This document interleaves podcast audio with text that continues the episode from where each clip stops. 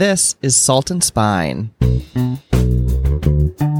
I think that's an important thing to acknowledge. Cooking and baking are hard. And to get to the point where you can just kind of get in the kitchen and create something flawless, you know, without a lot of effort takes an incredible amount of practice and work.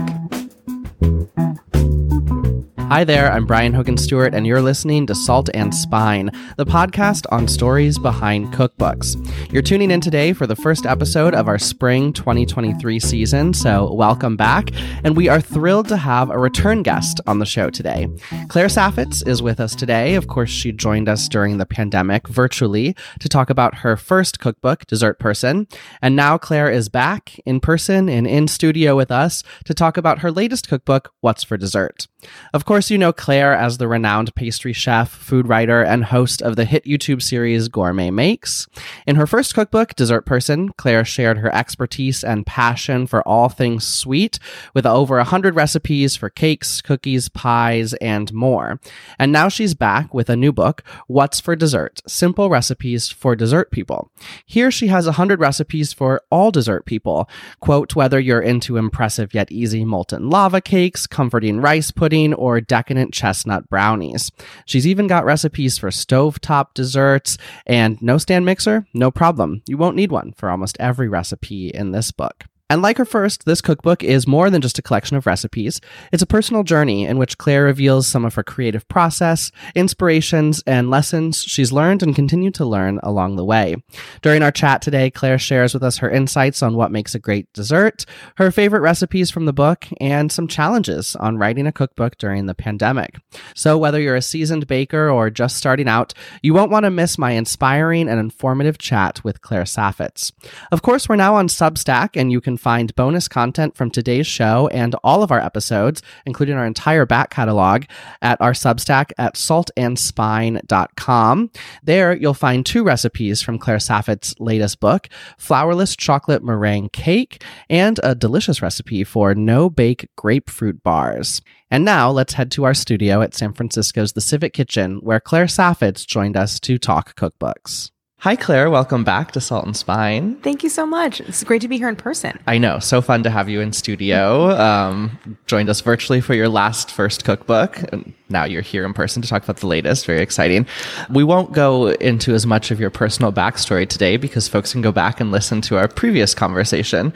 Uh, but I will say you're joining just a small group of people who have been return guests for us. I think it's just at this point Alison Roman, Rose Levy Beranbaum, and now you. So wow, what great company! I know, right? Thrilled to have you back um, to talk about your latest cookbook, What's for Dessert? Simple Recipes for Dessert People. I read a bit in the book and, and, and some of the other coverage that this really was shaped out of the pandemic. I don't know how much the book was prompted by the pandemic, but like as you were building the book, you were in the midst of the pandemic. Right. And it really sort of shaped how you were approaching a lot of these recipes. Can you talk about how you approached this book and how it's different than your first dessert person? Yeah, definitely. The the content of the book I think would be the same pandemic or no pandemic. Okay. This kind of very broad, expansive look at desserts of every kind. So that, that was always going to be the book. But certainly, as you said, the approach was formed in so many ways out of the, the pandemic and all the time I was, had spent and was spending in the kitchen. And I thought that I, I mean, I, like everyone else, had a little bit of burnout in the kitchen and Sure. I was promoting Dessert Person in fall 2020, all, all virtually Yeah. and was doing baking demos from the book. And I just didn't really have the energy or motivation to do anything complicated and to do all the dishes and the prep and everything.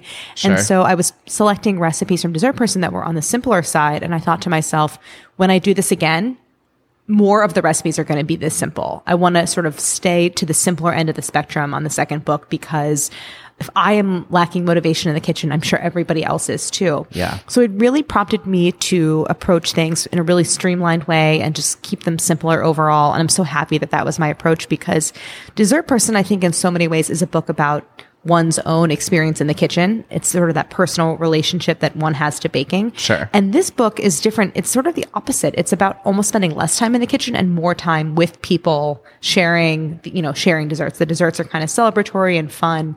And so another, another sort of influence of the pandemic was like, I just wanted them to be fun and, and you know there to be sort of occasions around these things and and to be sort of playful and almost whimsical. It was just like i i, I need i need these to be fun you know Yeah, that's so interesting too because I think uh, in the start of the pandemic, your first book came out, Dessert Person, and we were kind of in a moment where people wanted the big project Mm-hmm. baking.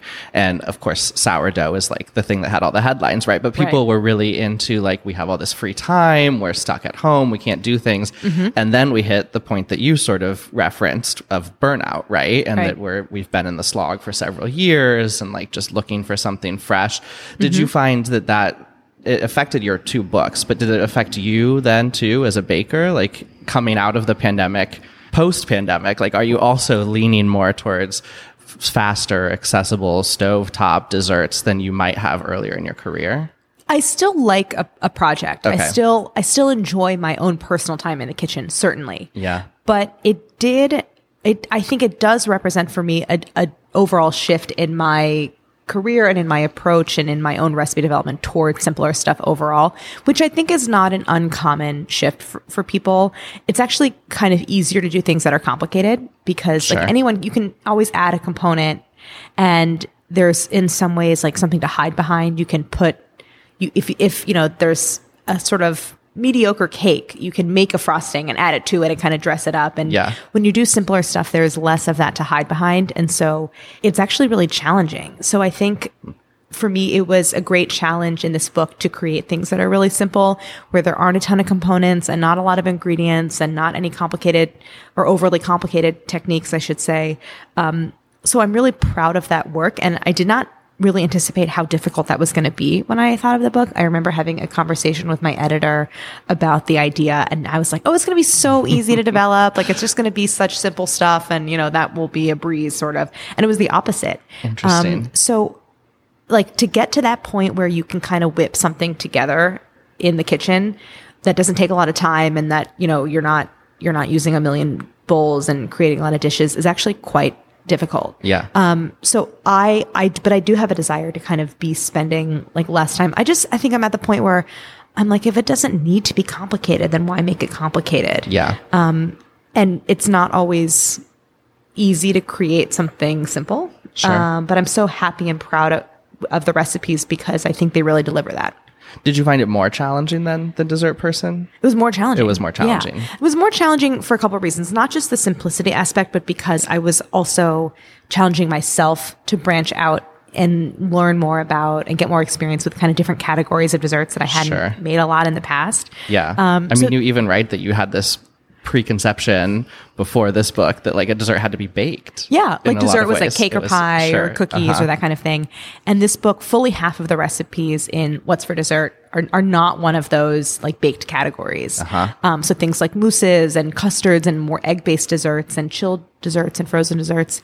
Um, and I love these, but I just was less experienced you know, creating them and making them. So I had to do a lot of learning and trial and error and research and education for myself around these things. Um, and I'm so glad that I did because I really do feel like I'm such a more well-rounded dessert person. And there's so much to love about these other categories that I just sort of had not spent as much time on because I'm such a baker. Um, and, but I love them. So it, that was, that part was a little more challenging just because I had to do sort of my own personal work Sure. to, sure. to create them. it- it's also very freeing. I mean, in the intro to the book, you you give people permission that dessert can be a piece of cookie dough pulled from the freezer and baked, or you write a spoonful of hot fudge or caramel sauce just scooped from a jar in the fridge, or you even write that um, your partner will smear you know chocolate hazelnut spread on a graham cracker, and that's dessert one night. So it's it feels very freeing, and that we have Claire's permission that like dessert can be a graham cracker with chocolate hazelnut spread. Yes, yeah. yes. It- When it I- needs to be. yeah, I just I I could I don't have any interest in in like gatekeeping or prescribing to people like what they should like or what is good or what dessert means for them as long as it's something that you're deriving pleasure from and um and that's and that's as complicated as it needs to be then i think great like make it whatever you want it to be. And so the book in so many ways i think is really outward looking. It's about providing so many different kinds of recipes for people that have all different taste levels and all different preferences and um you know and or and like kitchen setup. So it's it's really expansive and inclusive. And I don't I don't like the idea of telling people what they should like. sure. And I don't want someone to tell me what I like. Yeah. I already know what I like. Right. Um, so it's just like make it make it whatever you want it you want it to be. And here's, you know, a hundred recipes that I think will kind of be you can anyone can find something in, in those recipes to make. Yeah. Let let's talk about the title. So, what's for dessert? Um, I understand is is it's kind of cheeky a little bit, Yeah, right? But yeah. it, it's a common refrain in your house.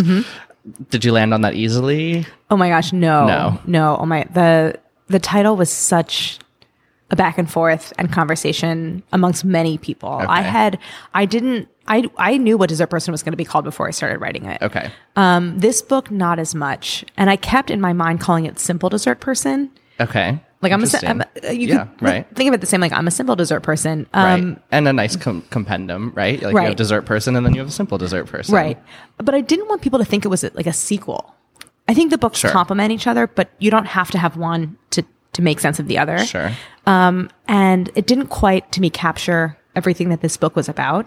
It's not just simple recipes, and also there's simple is kind of in the eye of the beholder. So there's mm-hmm. many people who I'm sure would look at a good chunk of the recipes and think like this isn't this isn't simple to me in, Sure. in so many ways because there is still a lot of technique. So I then tried to kind of think beyond that and it was really a challenge to come up with something that I think kind of captured the the ethos of the book but I kept kind of coming back to this thing that my husband and I say to each other or that I more say to him every night which is like what, what's for dessert and sometimes it is kind of a joke because I'll have been recipe testing and Right. we know what's for dessert we have like four you know desserts on the countertop or something Right. but it's something every night that I enjoy. And to me, it conveys this idea of like, I don't have to earn this. This is just sort of a part of how I treat myself every night. And it's just something I enjoy. And dessert person, and I don't mean to always compare them because they totally exist. I think Yeah. uh, they stand alone. But dessert person, in so many ways, is like an argument about dessert. Like, here is why dessert is important and good and something you know people should embrace. Um, and this book is not that at all. This book, as the subtitle says, is for dessert people. It's like we don't even need to. We're all like minded in that Uh-huh. idea. I don't need to make an argument to to defend desserts. It's just a kind of pure as I've been saying, like full throated kind of love letter to desserts where there needs no justifying because Yeah. we're all of the same opinion that this is just a part of, you know, what we what we enjoy as as as individuals. So I love and it's also not a question. It's not there's no question mark on the end of what's for That's a dessert. great point. You know? Yep. Uh-huh. It's sort of a statement and a question at the same Yeah. time. There's no Um, punctuation, so it's open to interpretation. exactly. Yeah. Um, so in my house, it's not like are it's not a question of like are we going to have dessert? Uh-huh. It's like what what of what are we going to be having and how are we going to treat ourselves? Yeah. And you, I think we talked about this in our last conversation, but you also grew up, your mom was a very avid home baker Mm-hmm. and like grew up with desserts as a staple part of like family meals and things too. So that like what's for dessert theme has been somewhat of a through line through your life. Yeah, it- right. So, right from childhood, Yeah. it was um, just kind of a thing. It wasn't. Um, it wasn't mandated, and it wasn't Mm-hmm. something that we all necessarily shared. Everyone was kind of in charge of their own like food choices, which I think was a good approach. Sure. Um, and we always had dinner together, and then after dinner, we, my parents would clean up, and everyone was kind of in charge of their own dessert. But it was never a question, or um, and it wasn't monitored of like, oh, you're, you know, what are you eating or something. It was everyone was just kind of in charge of their own food choices, and so often we would have something that my mom baked, whether Yeah. it was she was kind of famous for her poppy seed bread or Okay. um, other quick breads or um, like cookies or bars or that kind of thing. Or we would just have ice cream in, in the freezer and we Yeah. would have that. So it was just sort of part of everyone's daily food routine and um, and a, and a not exactly not exactly part of dinner in that we didn't all have it together, but it Sure. was just there was no question of you know are you are you gonna can you or should you or will you have dessert? Right. I love that. How do you sort of define what's for dessert, the book, and what it encompasses? I mean, you write that this collection of desserts feels classic to me, and you also use the phrase retro leaning recipes. So, how do you sort of define what people are going to find when they open this book? Yeah, the collection I think to me feels modern in a sense, Uh-huh. but it definitely takes lots of references from kind of mid-century American and European desserts. Yeah. Um, things that f- have a little bit of nostalgia. I really did a lot of thinking about how the recipes in Dessert Person were received and and noticing which seemed to resonate. And And is that just from like social media, or how were you? yeah, anecdotally, Yeah, people okay. just tell, coming up and telling me, you know, I make this or Yeah. um, just kind of seeing what people responded to. Sure. And at this point, what have become what recipes have become kind of part of people's repertoires or sort of family traditions and that kind of thing. Uh-huh. Um, and I started to really kind of reflect on the power of nostalgia and taste memory when it came came to food. Yeah. Um, and how much how important that is for me and my own sort of formation of my own tastes and preferences.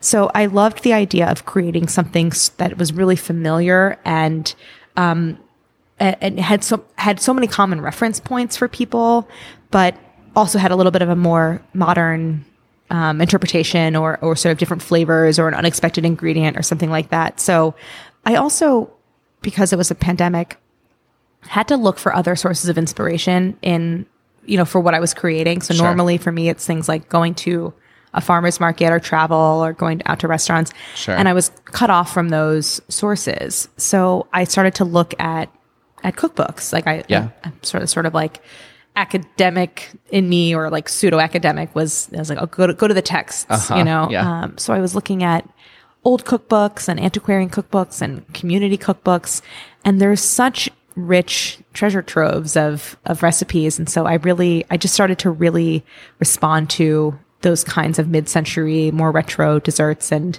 the things that felt familiar and comforting about them. And so that was a huge influence in in the recipes in the book. Yeah, you write about that in the introduction to the book, the cookbooks that you and you named a number of authors, you know, Claudia Fleming and Dorie Greenspan and Flo Braker and some of those folks, and then also mentioned that you dove into a lot of like community cookbooks, like the Spiral Bound, church cookbooks, those sorts, mm-hmm. which feel like very different things to me. They're Yes. very different types, they're very different texts, types of cookbooks. How did you sort of bring those all together then? Because those are those both contribute, I think, very different influences to your your book. Yeah, I definitely had sort of these two two sort of like areas or sectors of of recipes that I drew from. So one was the like professional pastry chef. So Sure. um, those names that you mentioned already, um, people like Emily Luchetti and um, Gale Gand, and people that Uh-huh. Sure. had been you know really kind of icons of of in in the in in pastry and in restaurant um, cooking.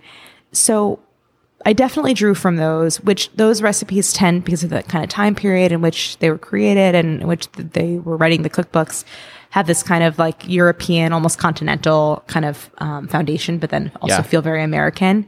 And then I have the community cookbooks, which are not created by professionals. It's um, like civic groups and church groups, as Sure. you mentioned, and and really home bakers. Yeah. And I think that I didn't do it consciously, and I don't think I would have been able to do it consciously, but I do think the recipes in the book represent a kind of fusion of these two realms in, in a sense. Like they're very home cook friendly, but they are still like the found the foundation of the recipes is still technique, is still sort of sound tech technique. And so um I don't exactly know how it happened, but I do think that they kind of fused in, Yeah. in the recipes in a sense. And some are more are technique driven than others, and some are very kind of home cook friendly in that it's just Sure. like mix everything together and and you don't have to be you know so attuned to to a particular technique. Sure. Um, But yeah, I think it just sort of seamlessly came together. I think Yeah. I think I, I hope other people. I think so. Well, I think it's also interesting because if you, I mean, those are two different types of texts that you referred to specifically, but I think it, folks who know about your background and your career, I mean, you grew up in the Midwest. Mm-hmm. We talked about your mother's home baking, and like I imagine there were maybe some spiral bound books, yes, cookbooks yes, in your house. She does. It still Yeah, has them. Yep. Still has them. And still cooks from them. Uh, so there's like there's that piece you you were classically trained and, and went to paris and you were in france and learned you know french baking techniques. Mm-hmm. You worked at bon appetit and were kind of at the forefront of like food thinking and food media and innovative recipes and techniques. And so like you kind of have all of those elements baked into you and your career. And so it did that kind of just organically help bring it all together then too? I think that's exactly it. I think Yeah. that I just sort of had not only the text to draw from, but also my own personal experience where I had, there is this kind of synthesis of the, the professional and the, the home approach. Um, so yeah, it's something that I'm so attuned to my audience and to that, the idea that the people making these recipes are in many cases total novice bakers. Yeah. Um, even or just experienced home bakers or home cooks. But it's to me, I feel like a lot of what I do is is a kind of trans as translating. It's sort of about taking these professional techniques that have been around for centuries and and are really the kind of core of baking and pastry and making them accessible Yeah. to the home cook. So that that to me is at really the heart of of what I do. And is is that sort of what prompted this decision to also include at the very end of the book this chapter on essential recipes and techniques? Or where did that come from? yeah, the that came from a lot of sort of observing the reception of dessert person and Okay. doing a kind of in my own mind like an anthropology of how people received the book and make the recipes. I'm so fascinated by the way people interpret a recipe, you know, in in their own kitchen. yeah. And I also try to be very aware of expert bias. So I talk, I, my, one of my sisters is a professor of cultural anthropology. Okay. And we talk about this a lot. Um, the, and she did like a whole exercise that was meant for professors about this idea of expert biases. Like, how do you teach something that you're such, that you're so steeped in and so, and very knowledgeable about to someone that doesn't have, Sure. have that same knowledge and Uh-huh. is, and is, um, you know, totally unfamiliar with the subject. and she did this exercise with you. Well, so she did this whole exercise that involved like a Rubik's cube. I don't know. It was like Okay. a thing for professors at her university where it was the it was the idea of like you only have been studying and talking about and researching and writing about your subject for so long. Like, Right. try learn a new subject that's unfamiliar to you and sort of under, to understand the idea of expert bias. Uh, got it. Okay. So it's a, a conversation we've had, and it's made Yeah. me really aware of this idea that I am so familiar with certain techniques and concepts in baking that I don't really.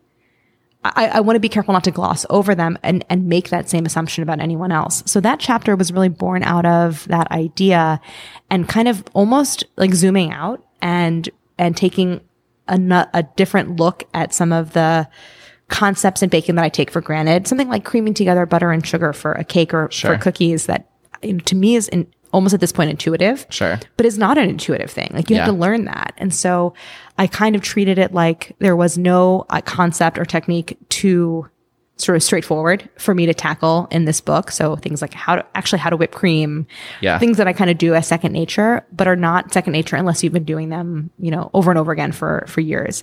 So I really love that chapter because it really does break down concepts that are simple, but kind of not that simple at the same time. Mm-hmm. Um, and I wanted the book to be accessible to really anyone, regardless of their their background and experience and Yeah. and um, knowledge in the kitchen. So that's really where that chapter came from. You do another thing in the recipes that touches on that and being accessible and helping novice bakers, which is within the body of recipes, you include these what you call potential pitfalls or optional upgrades. And I love that they're not side notes and they're not footnotes. They're Yeah. they're embedded in the recipe and it's almost a warning. Like here's a potential pitfall Right. that may happen if you haven't ba- made this sort of dessert before or used th- practiced this technique very much. Um, was that something that you wanted to do from the beginning of putting the book together?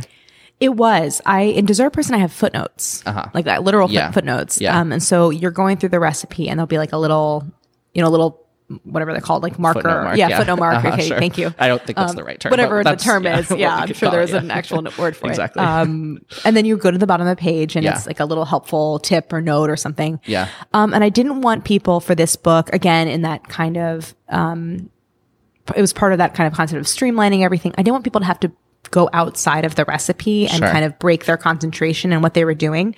So I knew I wanted to keep those really helpful tips and tricks and notes, but but keep them within the recipe body so that you're you're kind of got your head in the game the Yeah. whole time and not having to interrupt that.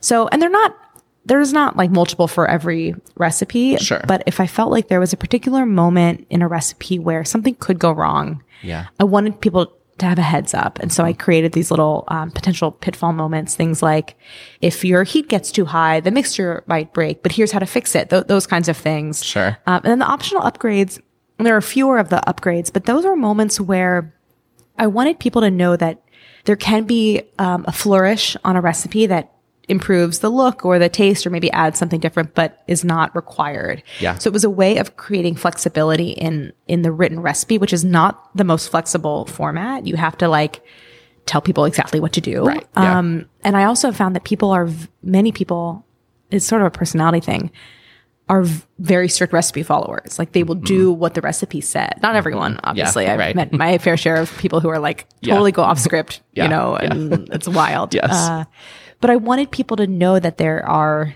moments within this sort of inflexible form where, where there could be flexibility. So it's like, Yeah. you don't have to do this, but if you wanted to, you could. It would do sort of X, Y, Z, and and you know improve the look or the taste or that kind of thing. So a lot of those notes are my attempt to build flexibility into this format that is n- not very flexible, really. Yeah.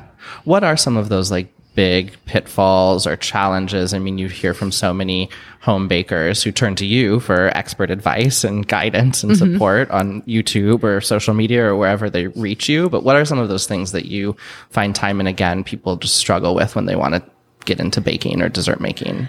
Yeah, you know, I- in this book, I was so I learned so much about um, sort of variables that are beyond people's control, and that I think m- create this illusion that baking is extremely either like fickle Uh-huh. or mysterious, or I- I've heard this from people. It's like, oh, I just can't seem to bake. I'm just not a baker, Right, And I'm right. like, that's not really. That's not. It's not like it's in your blood. It's not Right. something inborn. Like you can learn. It's a skill. You Right. can learn it. Sure. But I but I do hear this thing from people that's like, oh, I just kind of can't seem to be able to do this. Mm-hmm. And I want people to know, and I talk about this in the introduction, in the sort of the front matter of the book, that like there's actually so many variables that are not in your control that might be affecting your outcome and creating this idea in your head that you're not good at this thing, but you might be doing everything right. But there's those those main variables are your bakeware and your oven. Okay. So Yeah. um, I, I spend sort of a lot of time talking about like why these things are important and how to um, sort of control these variables that seem that like you have less control over. Yeah. Um, like the color of your bakeware, the material, you know, how, how to sort of like calibrate your oven, make sure that there's, you know, bake, baking in the middle of the oven so you have full air circulation, or if you have to bake in glass, drop the temperature 25 degrees to prevent Uh-huh. over baking. Um, so I think that there are, it's important for people to be aware that it's not just about, you could follow the recipe perfectly. Yeah. It could still not turn out. Yeah. And it's not necessarily your fault, but you have to just sort of be aware of these other things that are going on. Um, so I want people to know that. Um, I have like a really good friend who's a great cook and really good baker, but she has a very challenging oven. And I'm like, it's not your fault. Like it is Mm-hmm. Yeah. your, your oven. You can blame your oven if Yeah. something doesn't turn out. Right. Uh, so I don't know if that exactly answers the question, but, um, No, I think it does. Yeah. okay. Yeah. Well, and I, uh, you also open the book with this page on how to bake with less anxiety is, is what mm-hmm. it's titled. And we just um, had Becca Rea-Tucker on, the sweet feminist who who wrote this book, Baking by Feel. Mm-hmm. And I, I'm wondering to, and you give some tips for people on how to bake with less anxiety, things like visualizing the process of what you're about to do, mm-hmm. taking baby steps, even just you say believing in yourself uh-huh. can be helpful. And I'm wondering if that's sort of a trend in in baking and baking cookbooks specifically to like acknowledge more explicitly that anxiety and that feeling of like I did everything that I was supposed to do and it still didn't work and what's wrong with me? Like do you feel like that's a trend? It's it's here in your book. We're seeing other books that do it. Is it like I, I mean, I hope it's a trend. I guess uh-huh. I personally feel like in my own role as a recipe developer, I do a disservice to other people, to home bakers, if I present it as this intuitive, easy thing that like anyone, Sure. anyone can just get into the kitchen, like whip something up. Yeah. It's not, it's not easy. Like I've, if it's so easy, like what have I been doing for the last 10 years trying Yeah. to like, you know, get better at this thing?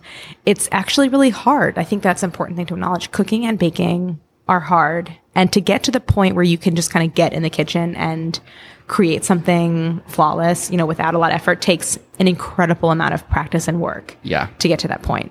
Um, so I don't, I feel like I want to be very honest with my I feel like I want to be really honest with the audience and to make the buy-in very clear because there's kind of a like a contract with as a recipe developer and then with home bakers where it's Sure. like I'm going to give you this recipe and you're going to make it you're going to invest your time and energy and money and you know ingredients and, Yeah. and effort into creating this and I want to be very upfront about what the costs are like literally and sort of like metaphorically Yeah, right. um, I I really want to be truthful. So that is, I do think that, that it's. I hope it's a trend. I think um, it doesn't mean that it has to always be hard. I try to do this thing that I think is kind of difficult, which is like even if you're not as experienced in the kitchen or have no experience, you can still make this thing. But just know that it's not.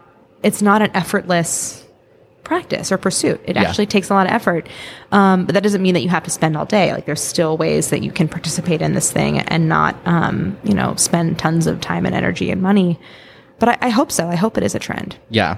I hope so too. I think it's really helpful to acknowledge people's feelings and emotions in yeah. the kitchen. Oh, right. So, yeah. I mean, the anxiety part is Right, like, I yeah. remember when I was starting out as a baker and Yeah. feeling anxious about is something going to turn out because I had never done it before. Yeah. So I try to meet people where they are and acknowledge those feelings and give people practical tools as well as kind of psychological tools. It's like light, it's a little bit of light therapy Right, for yeah, people of, of, I understand that this can be daunting. Uh-huh. It's always a little bit scary to do something you've never done before. Um, and so the, the tips are uh, the ones you mentioned, like, you know, visualization. And Sure. I always think about breaking the seal on a recipe because if I am making a recipe and it's really long, Yeah. I get, I'm, I still like find it daunting a little Yeah, bit. It's like, uh-huh. how do I dive into this thing that is going to be this process? And so I like to break the seal on a recipe meeting. Like if I just get out the cake pan that I need and put Uh-huh. it on the countertop, I feel like I've done something. Or I pulled out a couple ingredients that I, that I need and they're on the countertop. That just that little act, I think, can be Yeah. can help people kind of dive in and, and initiate the process. So it's stuff like that where I just I want to acknowledge that it's not just you know it's not it's Yeah. not all like fun and games always. you know, it can feel like work. Yeah, I think that's a great tip. Um, you have such fun retro reci- retro inspired recipes in here, um, which we talked about that inspiration. But things like a French seventy five jelly Uh-huh. with grapefruit, like a, a jelly dessert in here. Mm-hmm. Um, r- towards the beginning, we have like a rice pudding that you do with candied kumquats, which looks incredible. And then the so we have sort of these like retro inspired dishes, floating islands is in Mm-hmm. here, which I we don't see in many books these days, Uh-huh. many dessert books. Uh, and then the photography really matches that. Like the it has this really retro feel. The the food styling and staging is very retro, sort of Mm-hmm. feels very 70s to me. Was that clear at the beginning when you were working on the recipes that that would be the visual presentation of the book as well? You know that it was. It was, okay. In so many, so much more so than for my first book, I had a really clear idea of the kind of visual language that I Uh-huh. wanted to create for the book, and I had a really amazing creative team. So my photographer Jenny Huang and Tyna Hoang, my food stylist, Uh-huh. Nicole Louie, prop stylist. Um, they, it's a team that's worked together a lot, so they all work. They, they have such a incredible communication Sure. and ability to kind of create something and work all together in um, building like a cohesive sort of um, look, you know, Sure. to, to the images. Yeah. Um, and so I, I said, you know, it was, I really wanted to have this kind of 70s ish look to, Yeah. to the photos. Um, and I was really into like 70s food styling, which is absolutely insane. It's like, it's not something that anyone would think was like appealing looking. Right. But I love This is of- appealing, but I- I know what you're right, referencing. Right. Yeah, I yeah. wanted to have it be sort of like modern food styling Yeah, yeah. but with drawing inspiration from the kind of colors and Right. textures of the 70s Right. and some of the um and some of the kind of um like compositions too of like multiple dishes in the same shot and certain Yeah. kind of angles and a little bit of the lighting although Yeah. definitely it's like it's a contemporary look to the lighting Uh-huh. um, and it was so fun so I, I communicated this with the with my team and, and we talked about it a lot and I sent them lots of inspiration images and they totally understood that I wanted to modernize this look and just Sure. draw inspiration I didn't want to do like a literal Sure.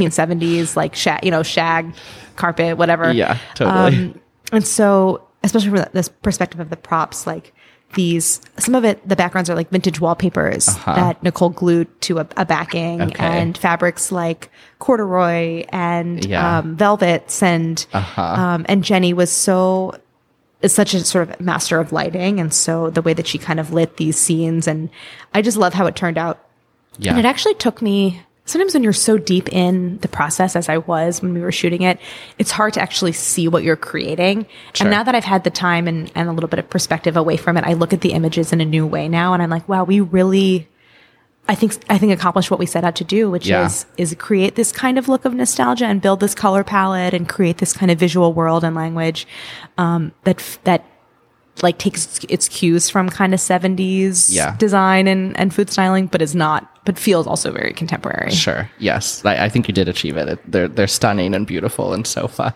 I lo- yeah, I love the, I like, love how it turned glass out. Servingware and like, oh my god, the just- glassware. And you know, so the this book, the recipes in the book, a lot of the um, desserts are served individually, which is very different from dessert person, where everything was Sure. kind of shared. So there's a ton of like like bowl, dessert bowls and Uh-huh. glasses and yeah, molten um, lava cakes. Yes, right. Yeah. Like tons of little plates because so many things are served. So Nicole, my prop stylist, she, I mean, you should have seen like behind the scenes all the stuff that she pulled. It was a massive job to, you I'm know, sure. to, to pull props for a, Yeah. a book of the scale. So we had, and I, I love props. Like I love a vintage dessert coupe or that kind of thing. Right. Um, and, and she sourced, I mean, we, I think we like cleared out a whole prop houses of their like Yeah. individual glasses or something. Yeah. Uh, but it's so fun. Yeah. Yeah. It's awesome. So you you posted on Instagram recently uh, alluding to what's next for you and, and said you were going to take, you know, for the first time since 2018, take a little break from book writing, Yeah. cook more, get dirty in the garden, tend Uh-huh. to your chickens. like, can you tell us a little bit about what's what's next for you? Yeah, I'm so looking forward to having a little bit of less structure to my to my work life because it's been so much about writing books Sure. with deadlines. Sure. So I'm not like I'm not going to be doing anything. I just am happy to have the opportunity to work outside of this kind of like strict deadline Sure. um, schedule.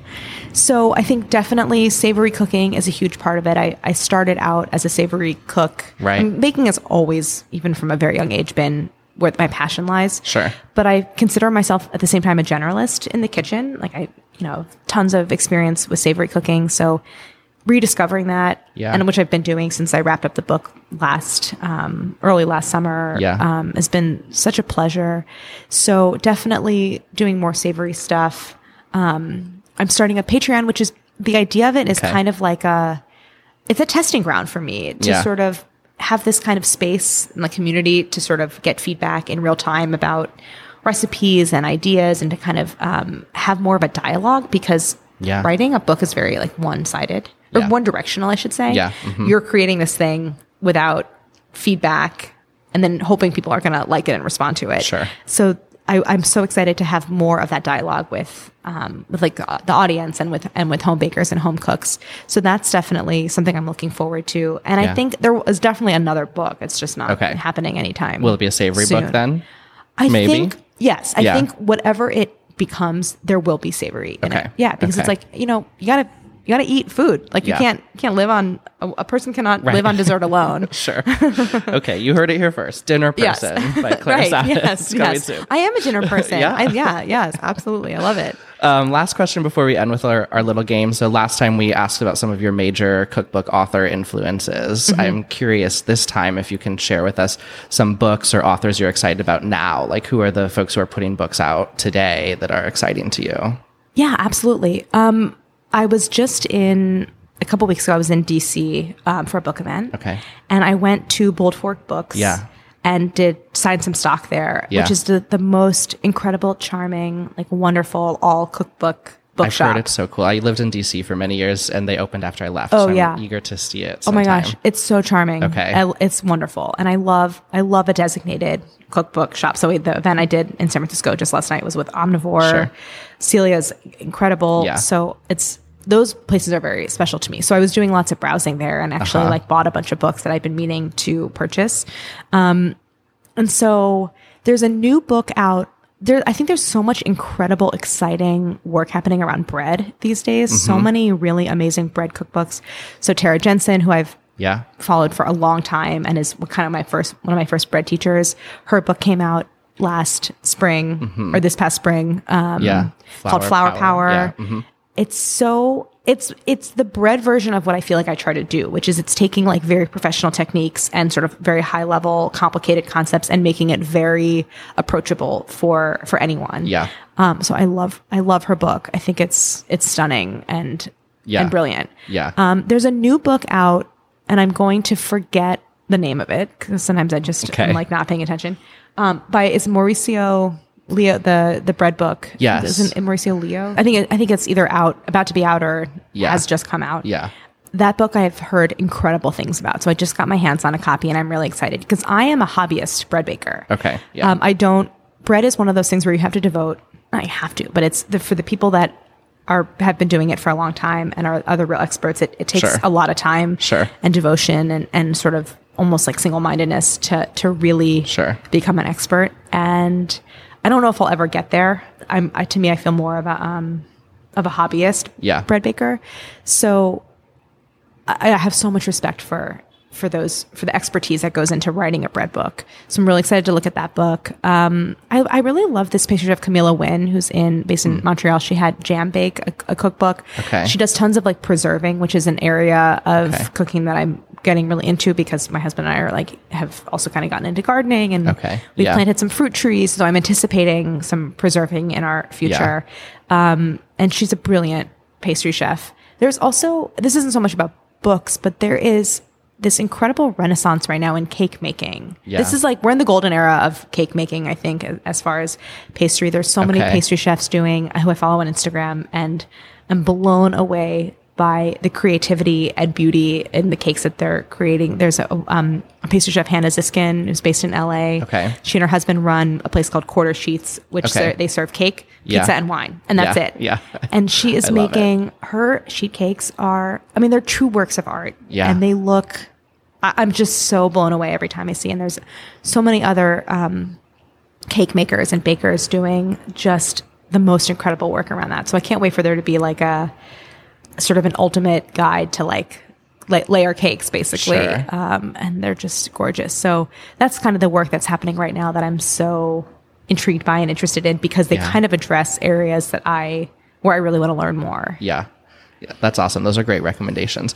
Well, we always end with a little game. So I thought today we would use our secret ingredient cards, which are next to you there. Okay. And as you might imagine, the, the drill is what's for dessert. So if we want to add the punctuation in, I'm going to ask you what's for dessert question mark. And then you can tell us what's for dessert based on what you draw from, Ooh. from the deck. Okay. Um, so you just can draw one card. That's the secret ingredient you have to incorporate and we'll, we'll do a round or two. It's like a, like a theoretical chopped or something, Right. but only yes, one. But only one. Okay. ingredient, Okay. Great. Yeah. okay. We have other cards, but I didn't want to throw vegetables and stuff in here. I- Okay. We're going to keep it fun. And, Okay, great. And um, what's for dessert? So feel free to draw the first card, Okay. or any card you want. Ooh. Okay. Tell us what you have. Yes. Okay. So secret ingredient peppermint. Peppermint. Okay. Okay, so I um I am very particular about my chocolate desserts. Okay. And I I have said this many times. I don't enjoy the combination of chocolate and fruit because I think it's a Oh, little bit okay. discordant. Yeah. But I do like chocolate mixed with nuts. Mm-hmm.